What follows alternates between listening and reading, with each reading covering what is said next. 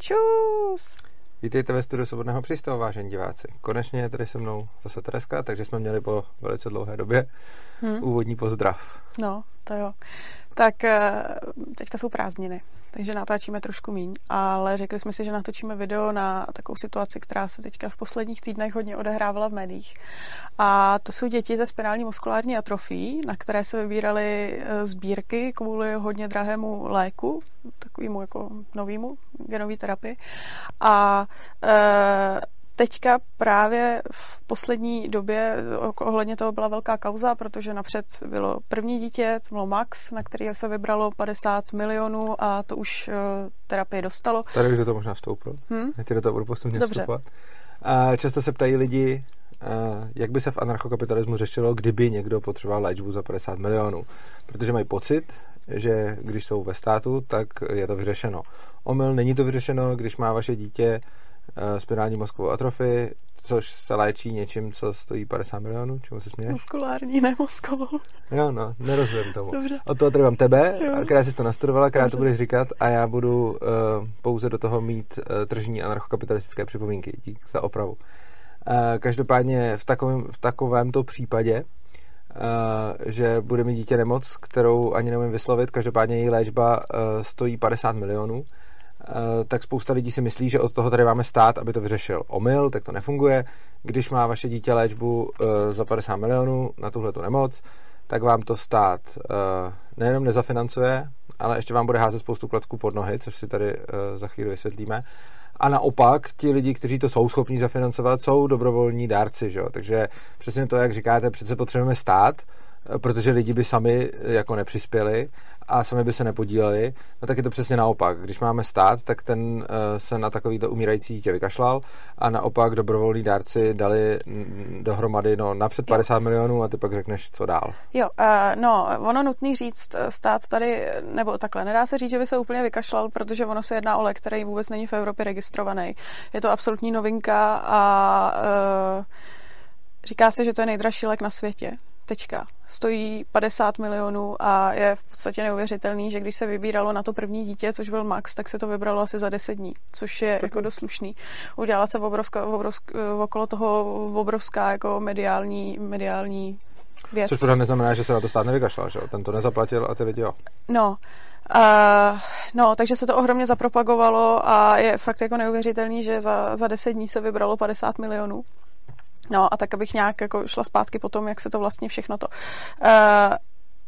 Napřed se v médiích právě objevil příběh Maxe, což bylo vlastně teďka někdy jako na jaře, který mu stanovili diagnózu spinální muskulární atrofie, což je hodně taková nehezká diagnóza. Je to soubor onemocnění. Muskulární bude už se svalováš. Ano. Tak. Je to soubor onemocnění, jako těhle těch atrofí není jeden typ, je jich jako víc typů, podle toho, jak jsou vážní, kdy se projeví. Tomu Maxovi nakonec zjistili druhý typ, což je druhá nejzávažnější, potom ten Oliver, o kterém budeme mluvit, ten má tu úplně nejzávažnější první typ. Přišla tato diagnóza a rodiče nějak jako špatný se dověděli, že v Americe existuje lék, Zolgensma, který stojí 50 milionů korun a tak jako zjistili, že různí další rodiče od dětí s touhletou diagnózou po Evropě dělají sbírky, tak se tím inspirovali a udělali tu sbírku taky. Pak byl obrovský mediální boom, jak jsem řekla, a za 10 dní se to povedlo vybrat. To je fakt pěkný. Jo, bylo to hezký. Pak bohužel se tam v tom objevilo takových několik nehezkých momentů. Za prvý stát potom řekl, že z toho chce 10% daň, což se docela řešilo. Řešila to Schillerová, jestli by to nějak nešlo odpustit. Ona řekla, že to nelze ze zákona, že to je nějak jako vázaný na Evropskou unii a že prostě to řešili nějak jako v Evropské komisi a údajně nelze. Tohle mi přijde trošičku absurdní. Je to krásný populismus, kde když vidíme umírající dítě, tak politici najednou se snaží. Ona je to prasárna a je to hyenismus, že se na něco takového ještě vybírá DPH. Ale je to úplně stejný hyenismus, jako se vybírá DPH na cokoliv jiného. Protože prostě zdroje jsou omezený a tady jenom vidíme přímou vazbu mezi tím, umírá dítě, lidi dají 50 mega a stát řekne, chce ještě dalších 5 mega. To je prasárna hyenismus. Na druhou stranu, když někde vidíme prostě, že člověk něco potřebuje si koupit auto, tak nikdo nebude jako bude to auto bez DPH. Proč? Co když má postižený dítě? Co když má postižený lidi? Co když někoho potřebuje nutně vozit? Co když bez toho auta nebude mít práci? Jsou prostě miliony lidských příběhů a ve všech příbězích najdete stát, jak parazituje na DPH. OK, nějaký příběhy o Robinsonovi, tam to asi nenajde, ale jinak, když se podíváme na jakýkoliv příběh, tak se tam dějou věci, kdy si lidi něco nakupují a na každém tomhletom obchodu stát jde prostě žrát. A jde o to, že někdy je to jasně vidět, že to je prasárna, že prostě tady umírá dítě, lidi se na to jako složej a stát z toho chce ještě výpalný 5 mega. Ale ono se to moc neliší od toho, když někdo chce převážet prostě postižený dítě a koupí si auto a stát z toho bude chtít výpalný 100 000, jo.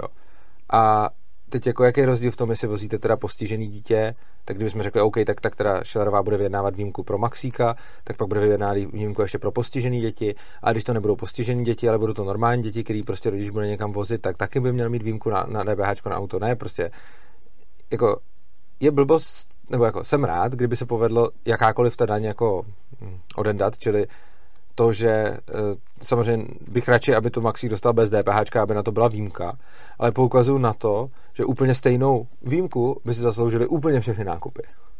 Jo, no. Tak právě když potom přišlo to, že se ještě bude muset zaplatit 5 milionů, což je 10% DPH, a ještě tam byl problém v tom, že kvůli kurzovému rozdílu jim ještě chybělo trochu jako víc peněz, protože 50 milionů to bylo v přepočet na české koruny, tak lidi ještě dovybrali prostě několik dalších milionů, z čehož se tohle to všechno zaplatilo a naštěstí to mělo teda šťastný konec. Ten lék, protože není v Evropské unii registrovaný, tak bylo potřeba, aby jeho podání schválilo ministerstvo zdravotnictví, což se jako nakonec stalo. A či jednomu šťastnému konci ještě předcházela nějaká byrokratická mašinérie, kdy vlastně, no. No, byrokratická mašinérie je v tomhletom případě problém, protože ten lék měl původně v indikačních kritériích nutnost ho podat do 2 let života. Tudíž Max i následně Oliver, který byli krátce před druhýma narozeninama, bojovali nějak jako o čas. Takže prostě jakákoliv byrokratická mašinérie, která je tady v tomhletom obrovsky jako náročná, byla prostě jako, že hrálo se o čas v tomhletom, jo. Tam bylo hrozně zajímavý, že vlastně tam se strašně často řešilo, jako že lidi byli naštvaní, já jsem to viděl na tom internetu. Jednak byli naštvaní, že vybírali, že na to stát chtěl to DPHčko, což já jsem taky naštvaný, že chtěl stát to DPHčko, ale nechápu, proč teda nejsou naštvaný obecně, že stát se DPHčko. A potom byli naštvaní, že to trvá s tím SÚKLem, že jo, ale tam trvá zase všechno. A prostě je problém, že tady není možný, aby se člověk prostě začal léčit, protože úplně stejně jako vzdělávat se můžete prostě tak, jak vám jako rozkáže ministerstvo školství, mládeže a tělovýchovy, tak když se chcete léčit, tak musíte se léčit tak, jak vám to nařídí zase ministerstvo zdravotnictví a SÚKL, což je prostě prasárna. Není tady jako vzájemná dobrovolnost. Někdo má lék, někdo chce léčit, někdo za to chce zaplatit, tak prostě jdeme na to. Ne, tady je to prostě někdo má peníze, někdo má lék, ty dva chtějí udělat obchod, pak je tady někdo, kdo chce léčit a pak se musí čekat na nějakou jako obrovskou byrokratickou hierarchickou strukturu, než jako dají zelenou, což je prasárna sama o sobě a zejména i proto mám dneska tohleto slušivý tričko, platí, že prostě tohleto potom zabíjí lidi, protože ono to stojí čas tam, kde je ten čas potřeba, protože samozřejmě tahle ta nemoc, pokud jsem pochopil, tak je důležitý, aby se léčila co nejdřív, i proto je tam ten limit na to, že to dítě musí léčit do těch 2 let věku.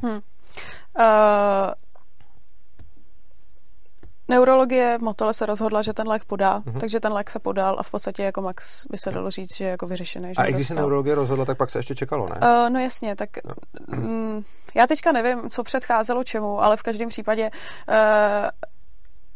neurologie nebo obecně jako lékařské zařízení nemůže podat neregistrovaný lék bez nějakého povolení. Jo. Takže prostě muselo být zařízený, jakože se to může podat, muselo všemu se dát prostě zelená a pak se teda jako na to kejvlo, podalo se to a hotovo.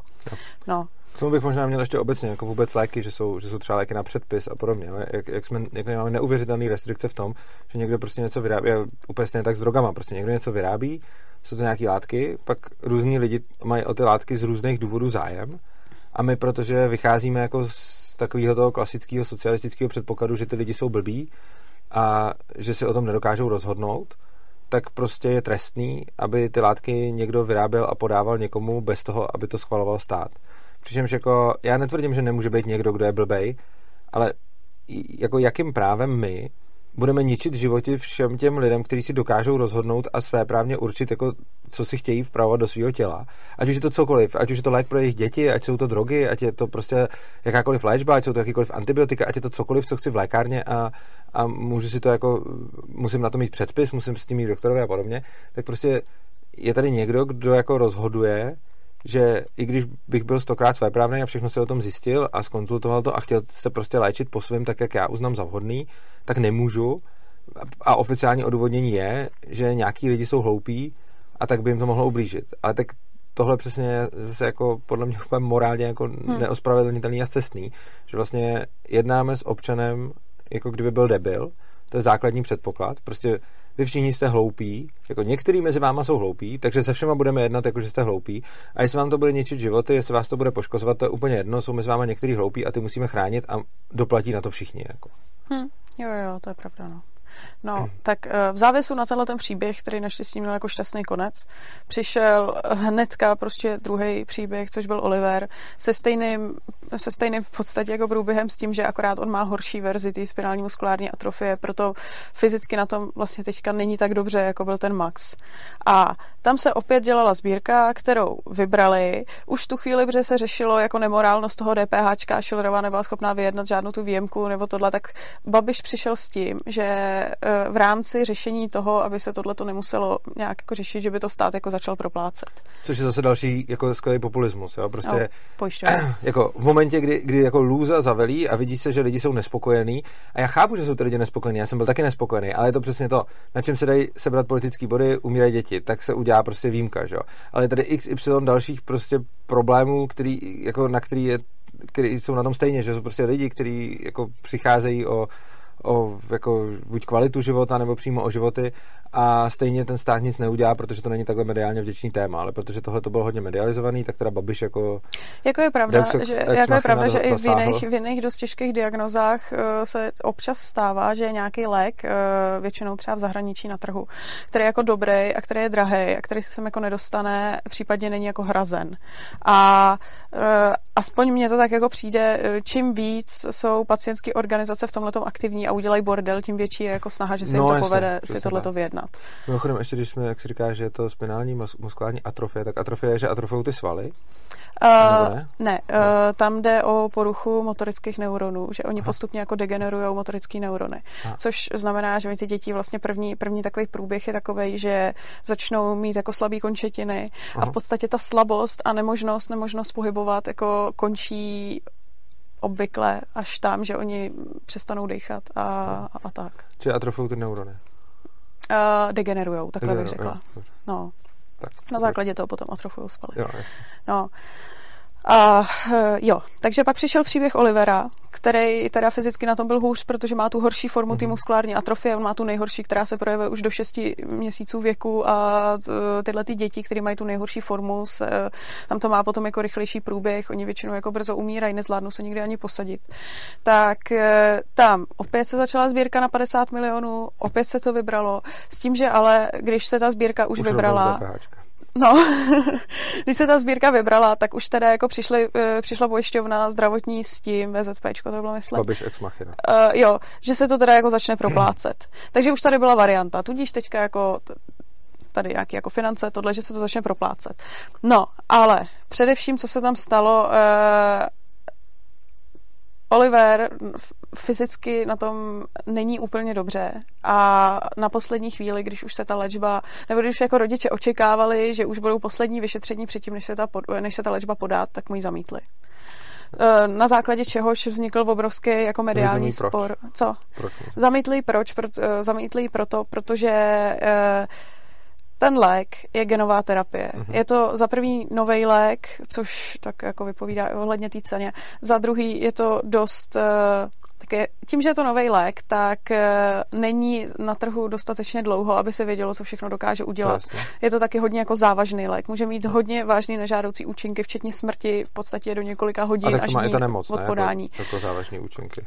Ano, má, pokud je neléčená, tak ano. Jo. Ale, což není případ Olivera, on dostává jinou léčbu ještě. No, ale ta genová terapie, to prostě jako není sranda lék, to není jako paralen, který se spolkne. Je to prostě léčba, která může mít nežádoucí účinek až po době smrti. A oni zhodnotili přínosy pro to dítě, s nákladama a zjistili, nebo jako argumentují tím, že ten přínos by nebyl tak velký té léčby oproti tomu obrovskému risku, ve kterému by ho vystavili, když by mu tu léčbu podali. Což, ale, což je jenom tak mimochodem, pokud to dobře chápu, tak je to ale čistě jenom o tom, že ty lékaři si to v podstatě jako ty, jako je to velice kvalifikovaný odhad, ale není to nic než odhad, ne? Tohle se nedá počítat. No, samozřejmě je to velice kvalifikovaný odhad, na druhou stranu je pravda, že on fyzicky je na tom špatně a ten lék ho na nohy nepostaví.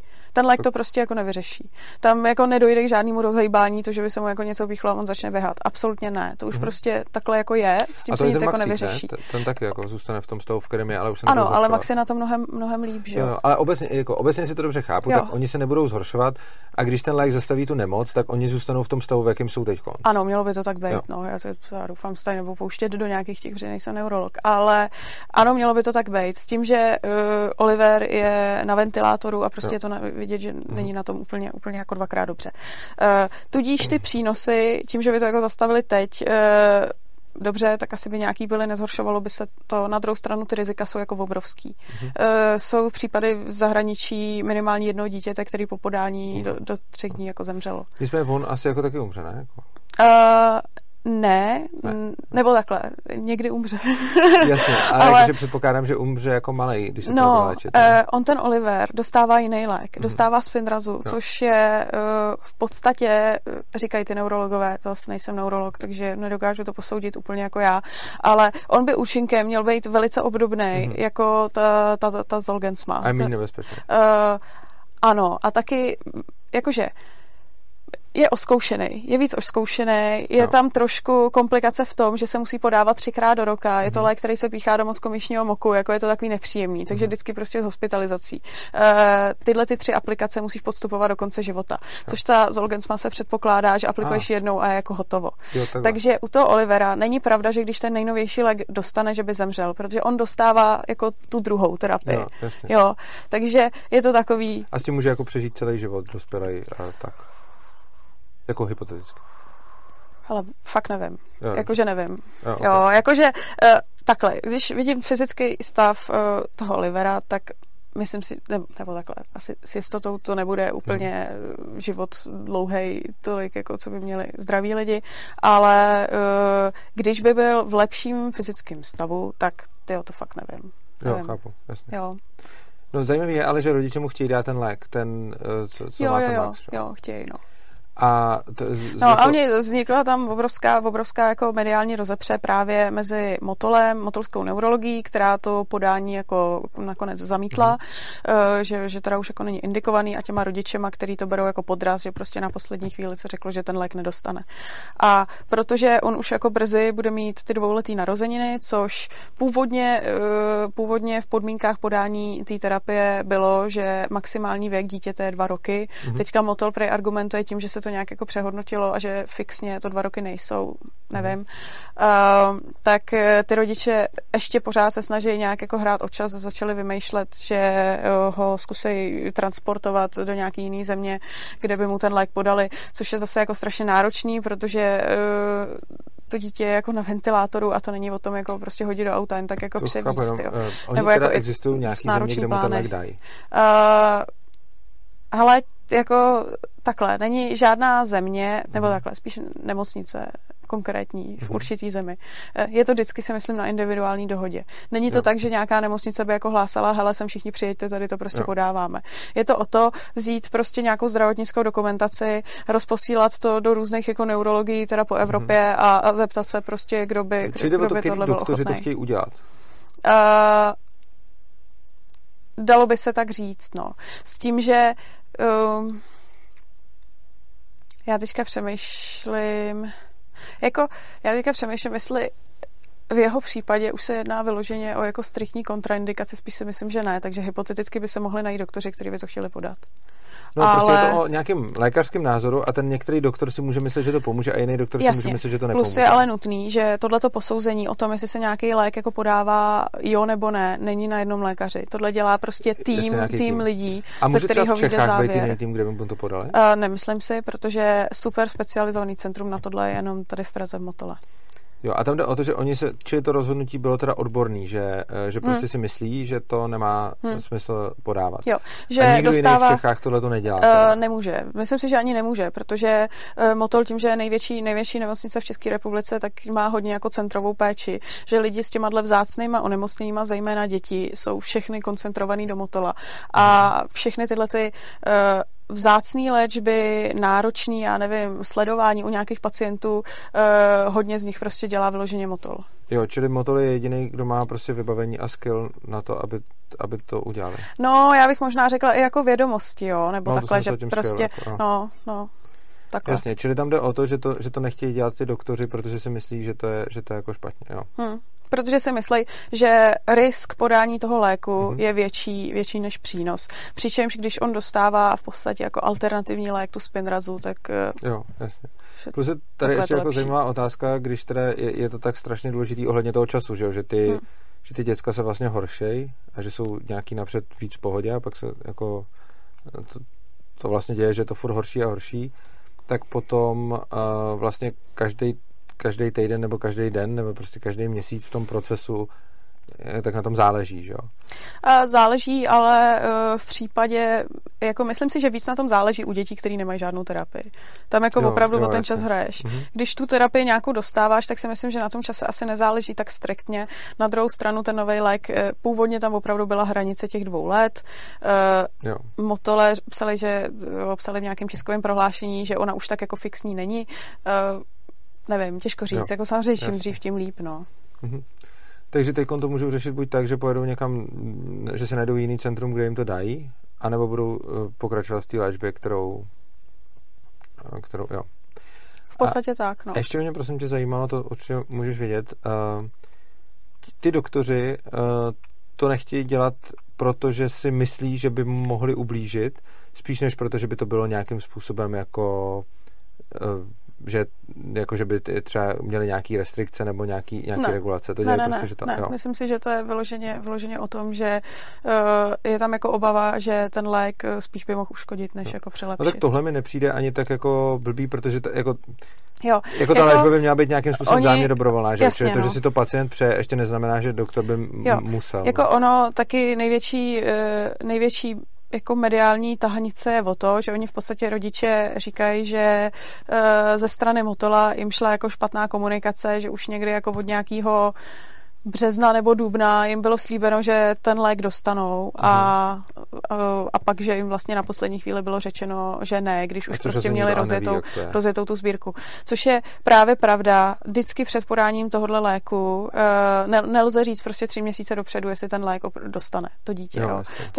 To je i v jiných takových terapiích, které jsou jako, takhle bych řekla, jako náročný. Vždycky se zhodnotí aktuální stav předtím, než se ten lék podává a na základě toho se rozhodne ano nebo ne. Jo, když přijde na nějakou náročnější terapii, já nevím, do Motola nikdo, kdo je tam na ní objednaný 3 měsíce a v tu chvíli se na něm něco jako náhodou nezdá, tak taky je poslaný domů. Jo, prostě takhle je, no. S tím, že byly tam různé diskuze o pochybení komunikace těch lékařů, což jako nevím, já jsem ty diskuze neviděla, to samozřejmě těžko říct.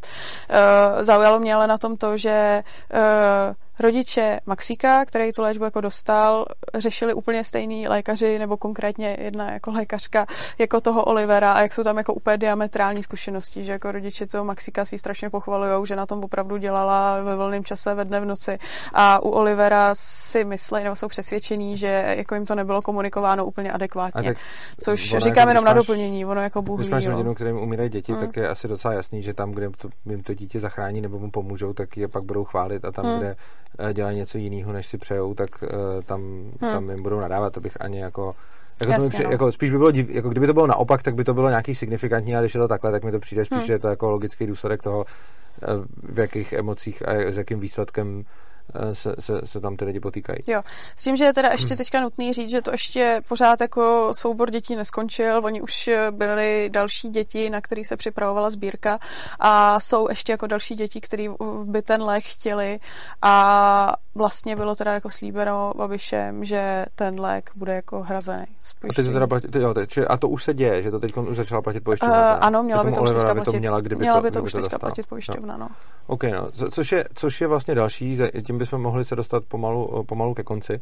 Tohle mi přijde strašně zajímavý a to je věc, kterou jsem nedávno zrovna s někým řešil v diskuzi, a to je vlastně cena lidského života.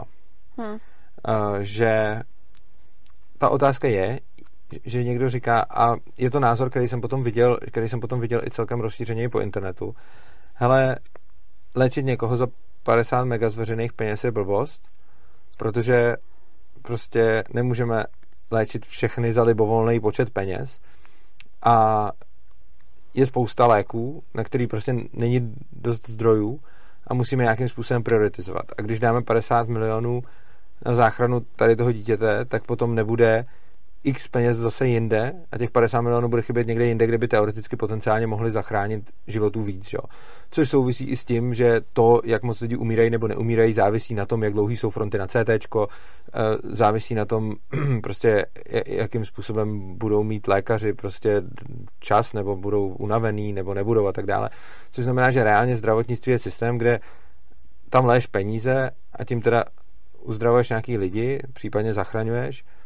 A faktem je, že když ty peníze alokuješ neefektivně, tak potom můžeš zachraňovat nebo uzdravovat méně lidí nebo méně efektivně, ať už z důvodu chybějícího personálu nebo z důvodu chybějících přístrojů nebo prostě z jakýhokoliv jiného důvodu. Takže potom, když vlastně někdo řekne, hele, to by neměla platit pojišťovna, protože prostě 50 mega na jednoho umírajícího člověka je moc, to se na všichni sesypou, na druhou stranu je potřeba to pak vždycky dočíst, když ten člověk říká, no a ono, kdyby se těch 50 mega využilo jinak, tak to může zachránit víc lidí než jenom jednoho, což jako zase, já neříkám, že takhle s tím názorem přímo souhlasím, nebo respektive je pravda, že to říká a teď je otázka, jako co z toho plyne a já si právě myslím, že tam se pak dostáváme do toho, kdy se řeší cena lidského života a cena lidského života je tuším v českém právu nějak vyčíslená dokonce. Na 12 milionů. A není to českým právem, je to SÚKLem, tuším. SÚKL, tak SÚKL teda vyčísle.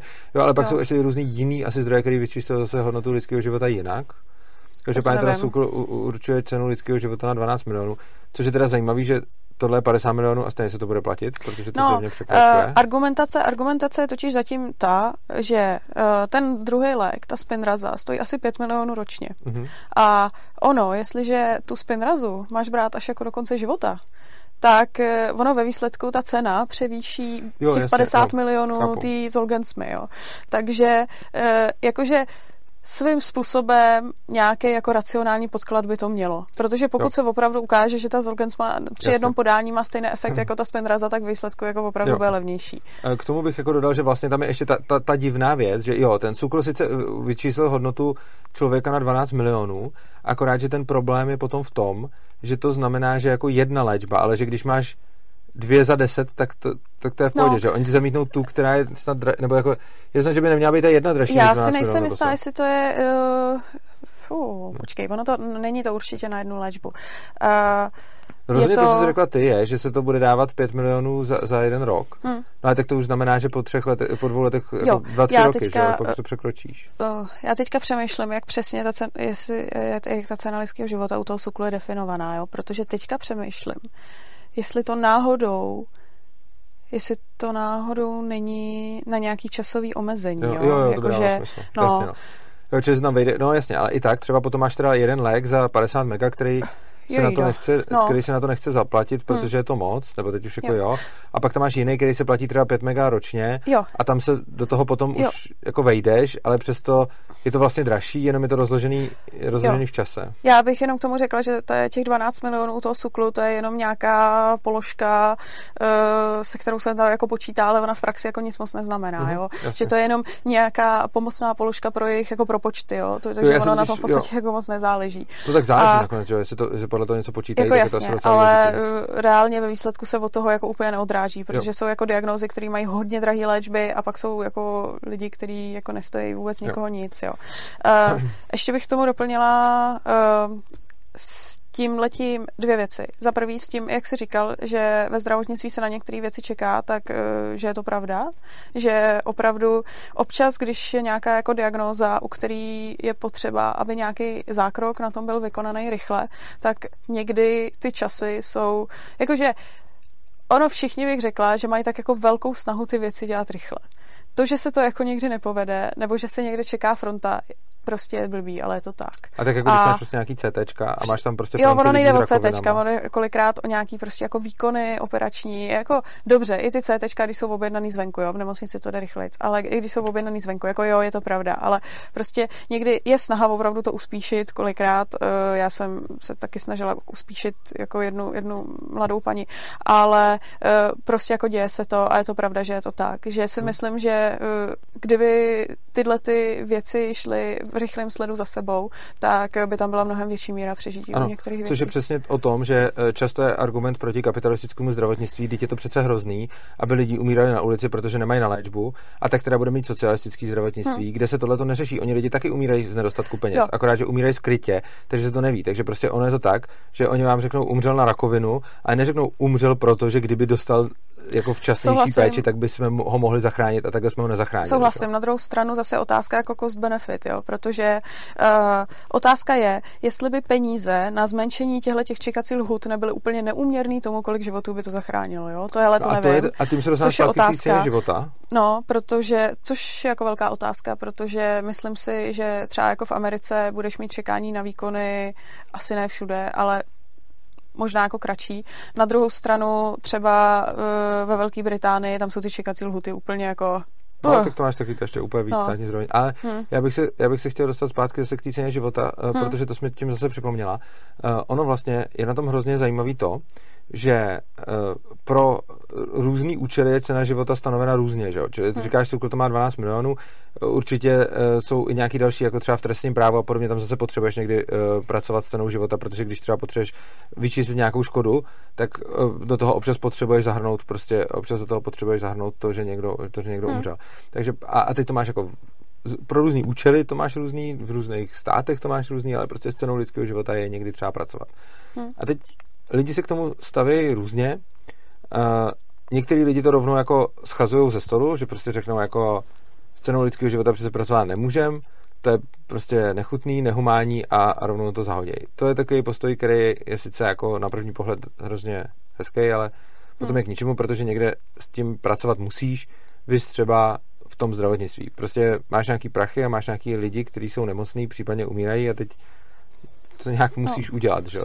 Peníze nerostou na stromech ani v tom zdravotnictví. No, přesně tak, jako prostě máš nějaký omezený počet zdrojů a když žiješ ve světě s omezeným počtem zdrojů, tak logicky, když chceš zachraňovat lidi, tak musíš řešit, kolik to stojí a kdy to má cenu vynakládat a kdy tím efektivněji pomůžeš někomu jinému.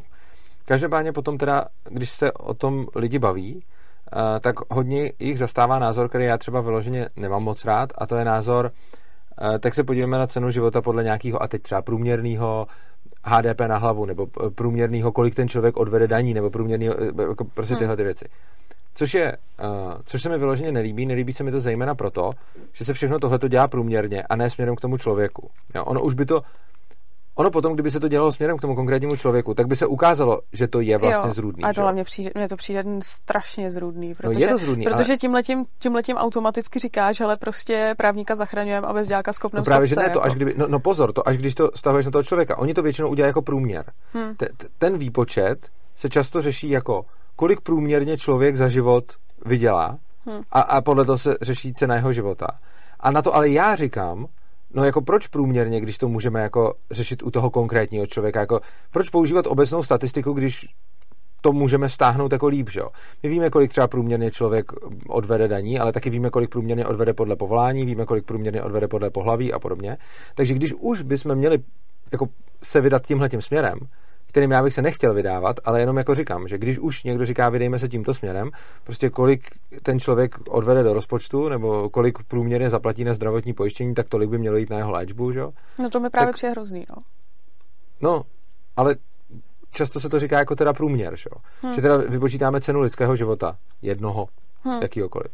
No ale tak ano, přesně to potom vede k tomu, co jsi říkala ty, protože jako přesnější použití téhletý metody by teda bylo, že když je někdo právník, tak odvede průměrně víc, než když je někdo prostě popelář, a tak právníky zachráníme spíš než popeláře, což je jako velice utilitaristický přístup, který mně se úplně nelíbí, ale jako je potom hrozně zajímavý, že ty lidi, kteří často obhajují ten průměr, tak když s nima potom mluvím, tak říkám, dobře, tak proč dělat teda průměr jako celkovej, ale proč neudělat potom průměr na povolání? Tak ty samý lidi, kteří tohleto prosazují, se potom začnou cukat, protože najednou řeknou, že to je nehumánní, že jo? Tak to mě teda ten průměr taky přijde asi humánnější teda. No, proč? Ono je to obojí dvojí blbý, jenom to druhý... No, protože... No, jako já chápu, že obojí druhý je blbý, ale prostě v jedné variantě to znamená, že chudí lidi bez práce skopneme ze schodu. Což...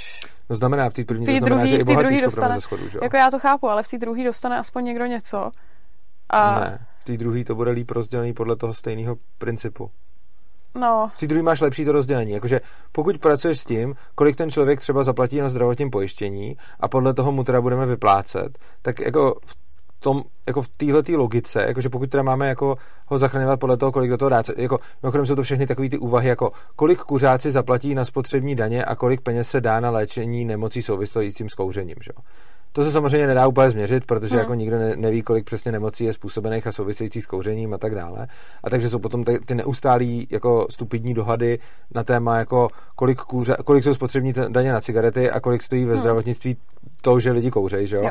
A je to prostě nekonečné řešení, kdy jako jedni zastánci kuřáků tvrdí, že ty kuřáci si to přeplácejí a ty druhý jejich odpůrci zase říkají, že to a teď do toho někdo zahrne, že ty kuřáci se dožijou míň, takže míň zatěžují důchodový systém a tak dále. A můžeme to takhle jako řešit do nekonečna. Každopádně tenhle ten způsob, jako on je podle mě špatný, ale když už by se měl aplikovat, tak větší smysl by dával tak, že se budeš podívat na to, že se podíváš na toho konkrétního člověka a ne na člověka obecně, že? Protože jako pokud řešíš teda, že by ten člověk měl jako si zaplatit tu svoji léčbu na tom zdravotním pojištění nebo něco takového, nebo v nějakém poměru a podobně, tak to přece nemá cenu brát obecně, že? A má cenu brát toho člověka. Jako, no, ale ono jako, to je špatně, já neříkám, jenom jako... No, ne, a ono tohle já nevím, to ukazuje, jako já tohle podle mě ukazuje... Přijde, že prostě ten průměr... přijde prostě pocitově lepší. No a jak ten SÚKL udělal ten průměr, že jo? Ten ho udělal nějak podobně. A tak jasně, jako takhle, on je problém, já si myslím, že v pořádku je OK průměr, ale druhá věc, která tady ve zdravotnictví vůbec jako není akceptovaná a s kterou já v principu taky souhlasím, ať si, když je někdo bohatý, zaplatí ještě jako lepší péči. To mi jako nedělá problém, jo, ale nechci, aby lidi, kteří jsou chudí nebo jako na ulici, od nějakého toho průměru měli horší péči. Jako, já jsem ochotná přistoupit od průměru k lepší péči, ale nechci, to aby... Nevím, jak to nazveš. No. Když si ty bohatí budou platit lepší péči, tak to potom znamená, že ty chudí budou mít podprůměrnou péči, protože zvedneš ten průměr. Ale jasně, ale ty jsi říkal, že když by to bylo cílované na člověka, tak člověk, který je na ulici a nezaplatí třeba do státního rozpočtu vůbec nic, by neměl nárok teoreticky vůbec na nic. Tak to ani řečeno jako není. Tudíž mě by jako vyhovovalo, aby měl aspoň tu průměrnou péči. No, průměrnou péči mít nemůže, že jo? Nebo nějaký takový ten, to, co se poskytuje dneska. No, takže když by si bohatý mohl zaplatit lepší péči, tak chudej pak nebude mít průměrnou, protože tím, že ten jasně, bohatý si bude platit lepší, tak zvedáš ten matematický nějaký převod, ale jde o to, že si myslím, že by měla být nějaká standardní základní zdravotní péče, která je, dneska by se tomu řeklo průměr. A plus teda souhlasím s tím, aby lidi, když jsou bohatí, tak ať si zaplatí lepší pokoj, ať si zaplatí operatéra, který ho chtějí, ať si zaplatí, já nevím, tady prostě super drahý obvazový materiál. S tím vůbec problém nemám, to je naprosto v pohodě. Ale nelíbí se mi vůbec pocitově, že člověk, který neodvede... Vlastně se mi to nelíbí, ani když jako neodvede... No... Prostě člověk, který neodvede nic, tak se mi jako nelíbí, že by prostě byl od to odepsaný. No to mě se taky nelíbí. To, co mě by se líbilo, by bylo, kdyby to bylo vzájemně dobrovolný a cena života je teda logicky, a to je jediná smysluplná cena života podle mě. je ta, respektive ona to není cena toho života, ona je to cena, kterou dává smysl na záchranu toho života vynaložit. Jo, to je první věc. Jako cena života se podle mě nedá stanovit z toho důvodu, že je subjektivní. Za první nebude stejná. Jako, je naprosto logický, že cena života různých lidí bude různá. Ano. Protože je to subjektivní a protože jako lidi jsou různý a nedává smysl se vůbec domnívat, že cena všech životů by byla stejná. Jo, protože teď mi napadá trochu jiná varianta. Nejde... No, jo, dobře, tak to dopověz. No, tak to řekni.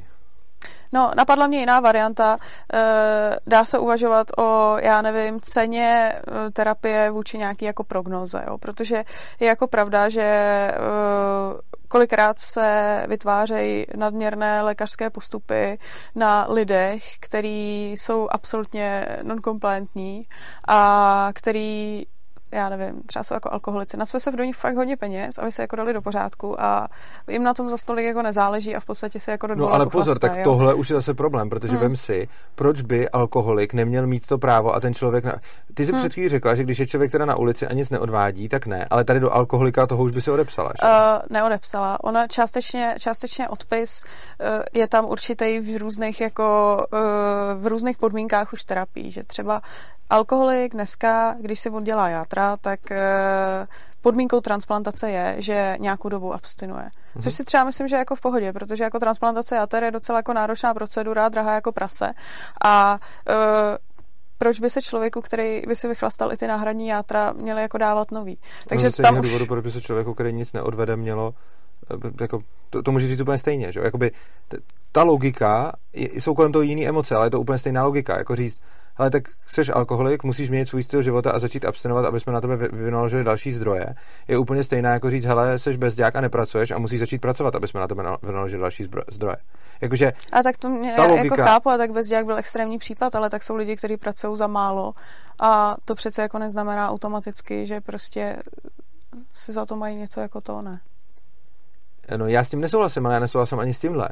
Mně prostě přijde, že všechny, to, na co se snažím poukázat je, a potom chci říct, teda se konečně dostat k tomu, jak si myslím, že by to mělo být, ale to, na co chci poukázat je, že všechny tyhle ty způsoby řešení jsou z principu špatný, protože říct, jako jasně, že když už máš tenhle ten debilní systém zdravotní a máš to zdravotnictví socialistický, tak tam něco takového musíš používat, protože to jinak nejde.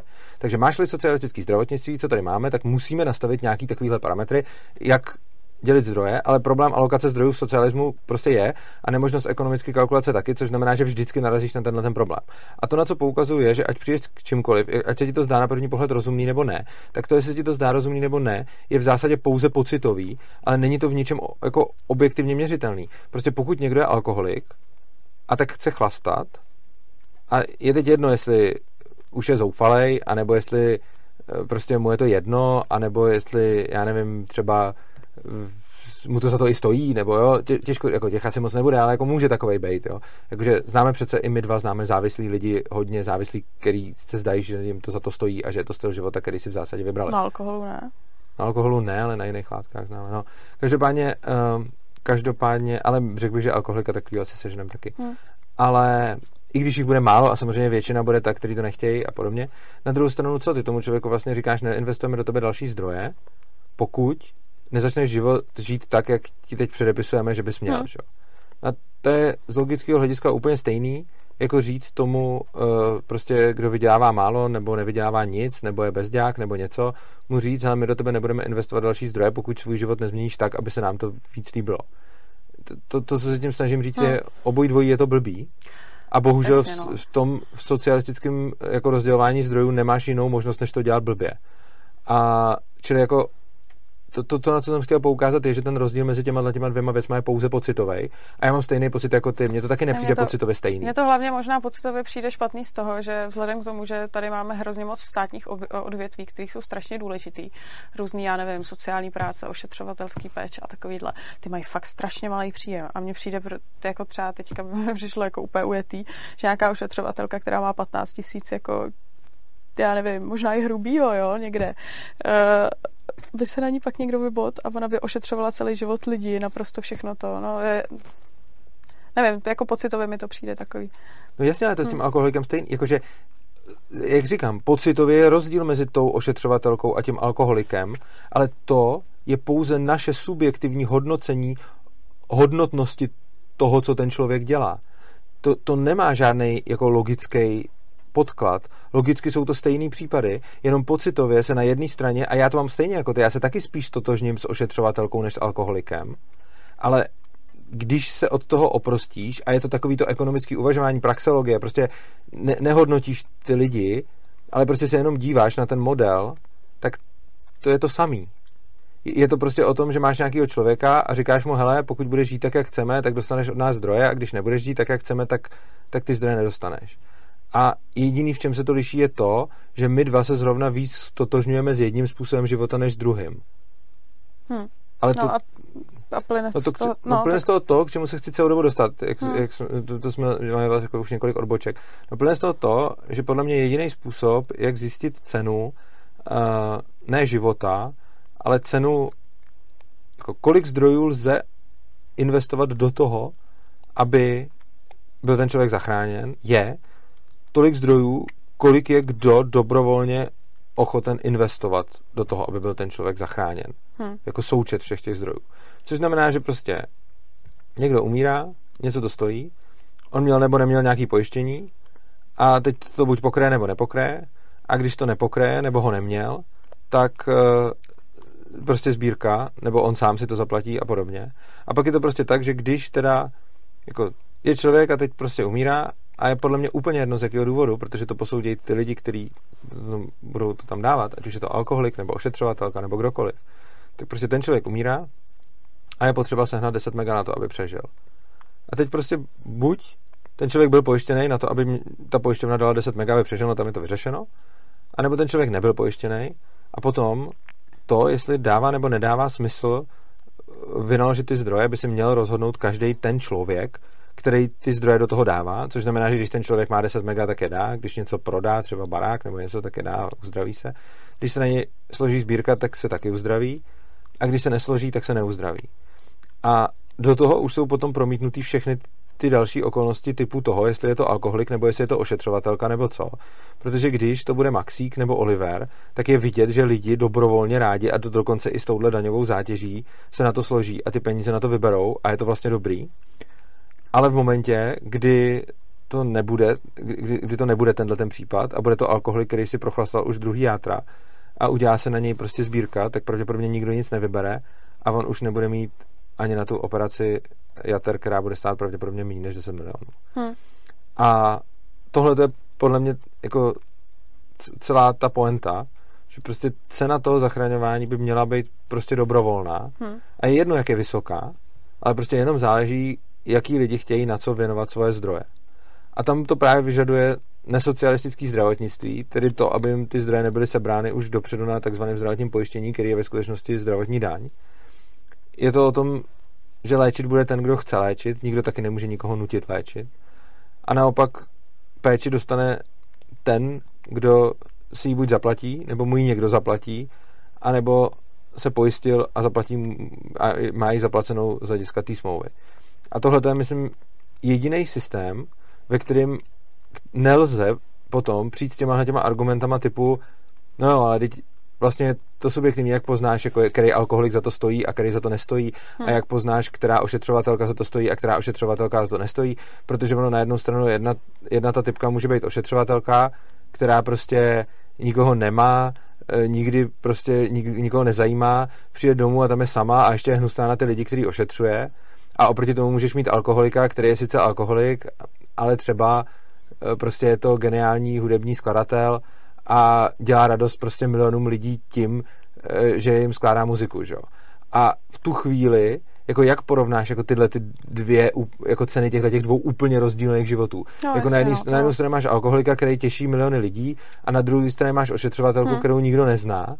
A teď jako zase říct, jako ošetřovatelka dostane přednost před alkoholikem, je blbý. A někdo dostat přednost musí, protože zdrojů je omezeně, že jo. Takže potom jako ten jediný způsob, jak to podle mě řešit, je prostě dobrovolnost.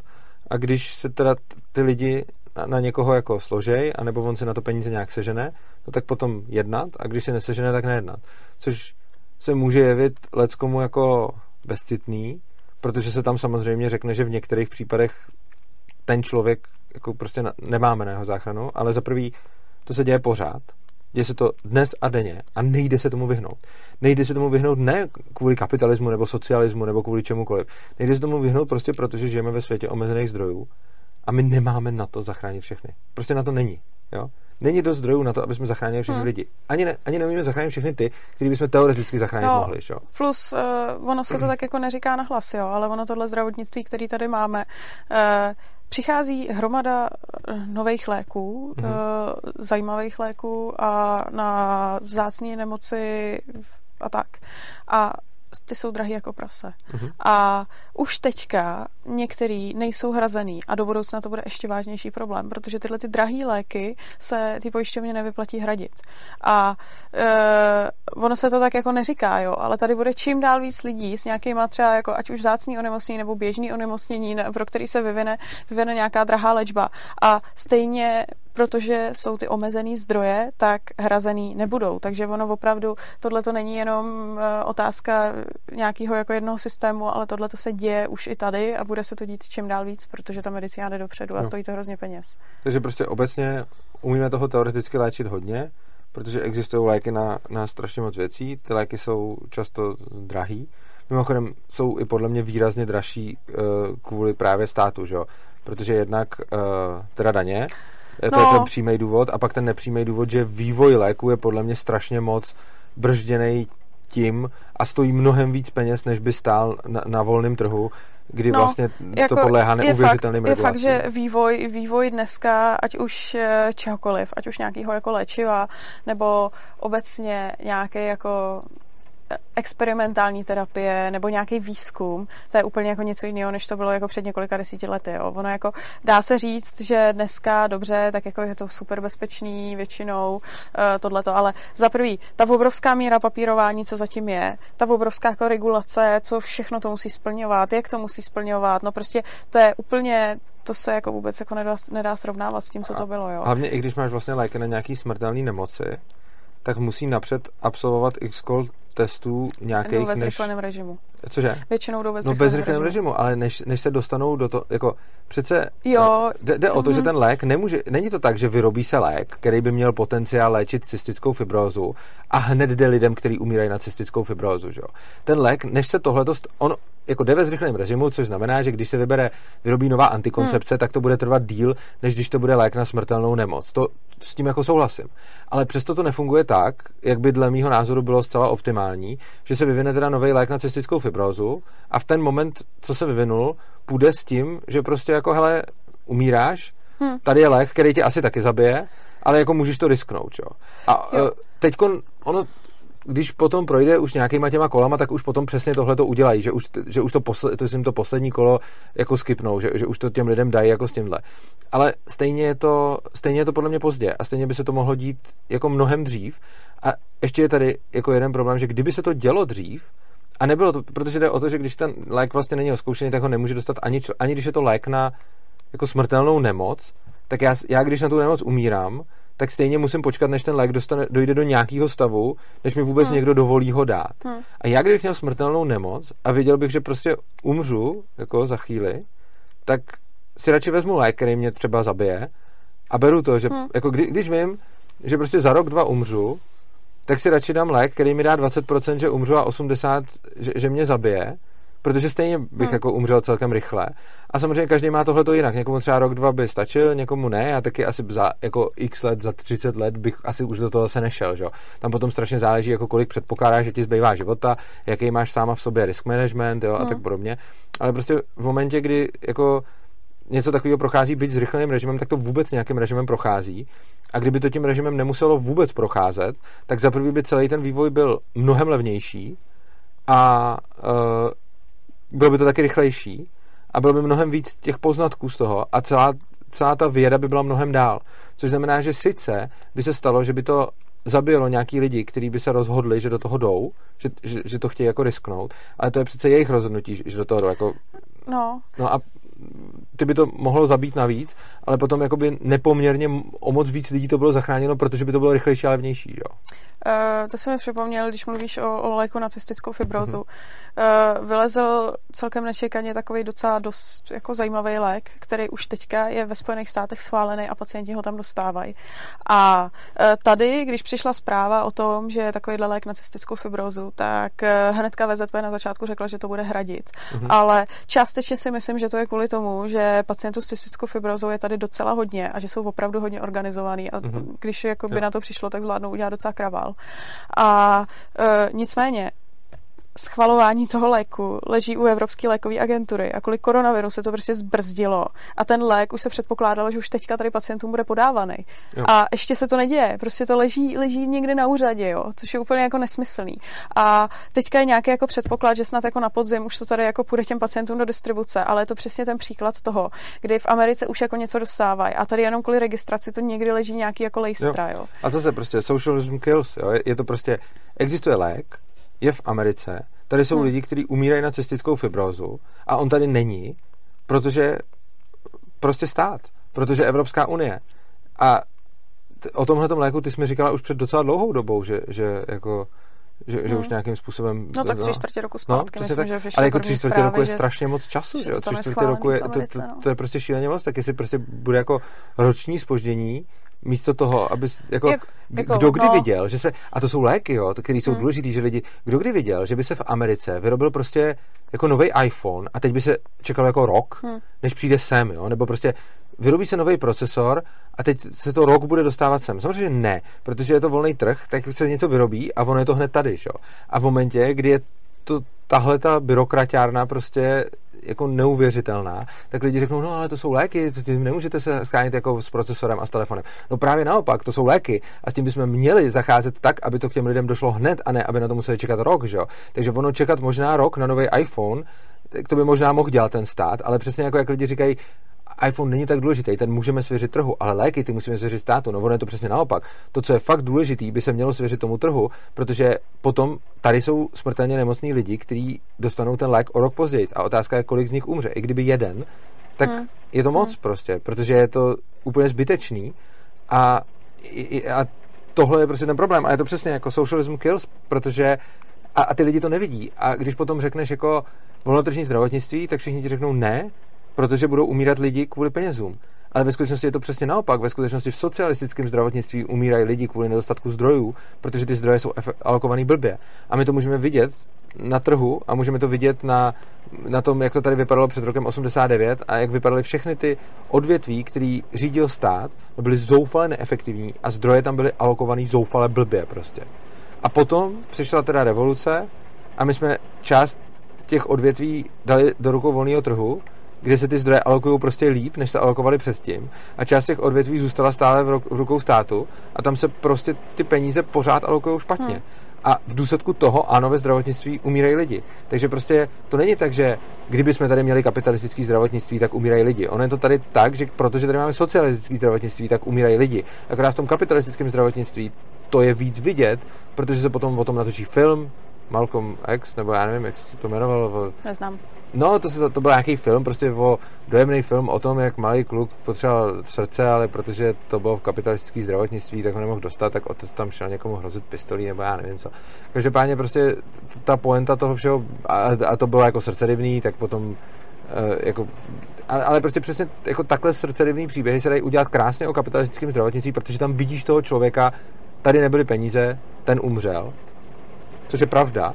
A v tom socialistickém je to ještě víc, akorát je to jenom zakrytý, protože prostě je to, no tak bohužel umřete na rakovinu.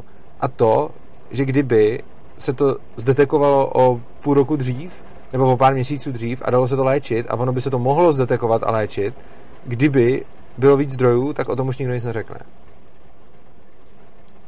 Tak jo, tak jsme asi vyčerpali téma. Vyčerpali, ani jsme nebyli moc dlouhý, to je moc pěkný, takže jsme rozebrali Maxíka, Olivera.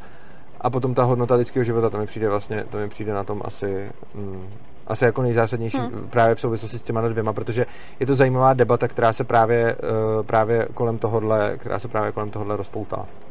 Tak jo, tak vám moc děkujeme. Tak jo, tak jestli k tomu máte nějaký komentáře, tak pište. můžete do komentářů pod YouTube videem. A pokud znáte někoho, koho by to zajímalo, tak mu to video posílejte, sdílejte ho na sociálních sítích, šiřte ho, protože fakt tím, že to budete šířit, fakt to dělejte, protože tím, že to budete šířit, tak za prvý se lidi dozví tyhle ty myšlenky, za druhý potom se celkově Svobodný přístav a studio Svobodného přístavu dostane víc do podvědomí lidí. YouTube bude nabízet naše videa v takových těch náhledech, na co se teď koukat. A budou narůstat odběratelé. Ano, přesně tak. Kdo nemáte ještě odběr, podívejte se, někdo mi teď psal, tyjo, já na vás už koukám roky a ani nevím, že tam nemám kliknutý odběr, tak se mrkněte, jestli nás nechcete odebírat. A to nám udělá velkou radost, protože nás to samozřejmě bude motivovat k další tvorbě, čím víc budeme mít odběratelů, tím líp. A samozřejmě pokud nás chcete podpořit přímo, finančně, tak pod videem najdete bankovní spojení, bitcoinovou, litecoinovou adresu, takže budeme rádi, když nám něco pošlete. A potom úplně samozřejmě nejlepší, pokud se vám tvorba Svobodného přístavu líbí dlouhodobě, a to není jenom studio, to jsou i naše přednášky, to jsou i konference, které pořádáme a tak dále. Teď bude konference o vzdělání, to už jsme pomalu pouštíme, takže budou další informace. Tak přesně na tohleto potřebujeme samozřejmě další zdroje. A jak nám je posílat, budeme rádi, když nám nastavíte nějaký třeba měsíční trvalý příkaz, klidně na malou částku, ale je důležitá ta trvalost, aby jsme mohli potom dopředu s těma financema plánovat.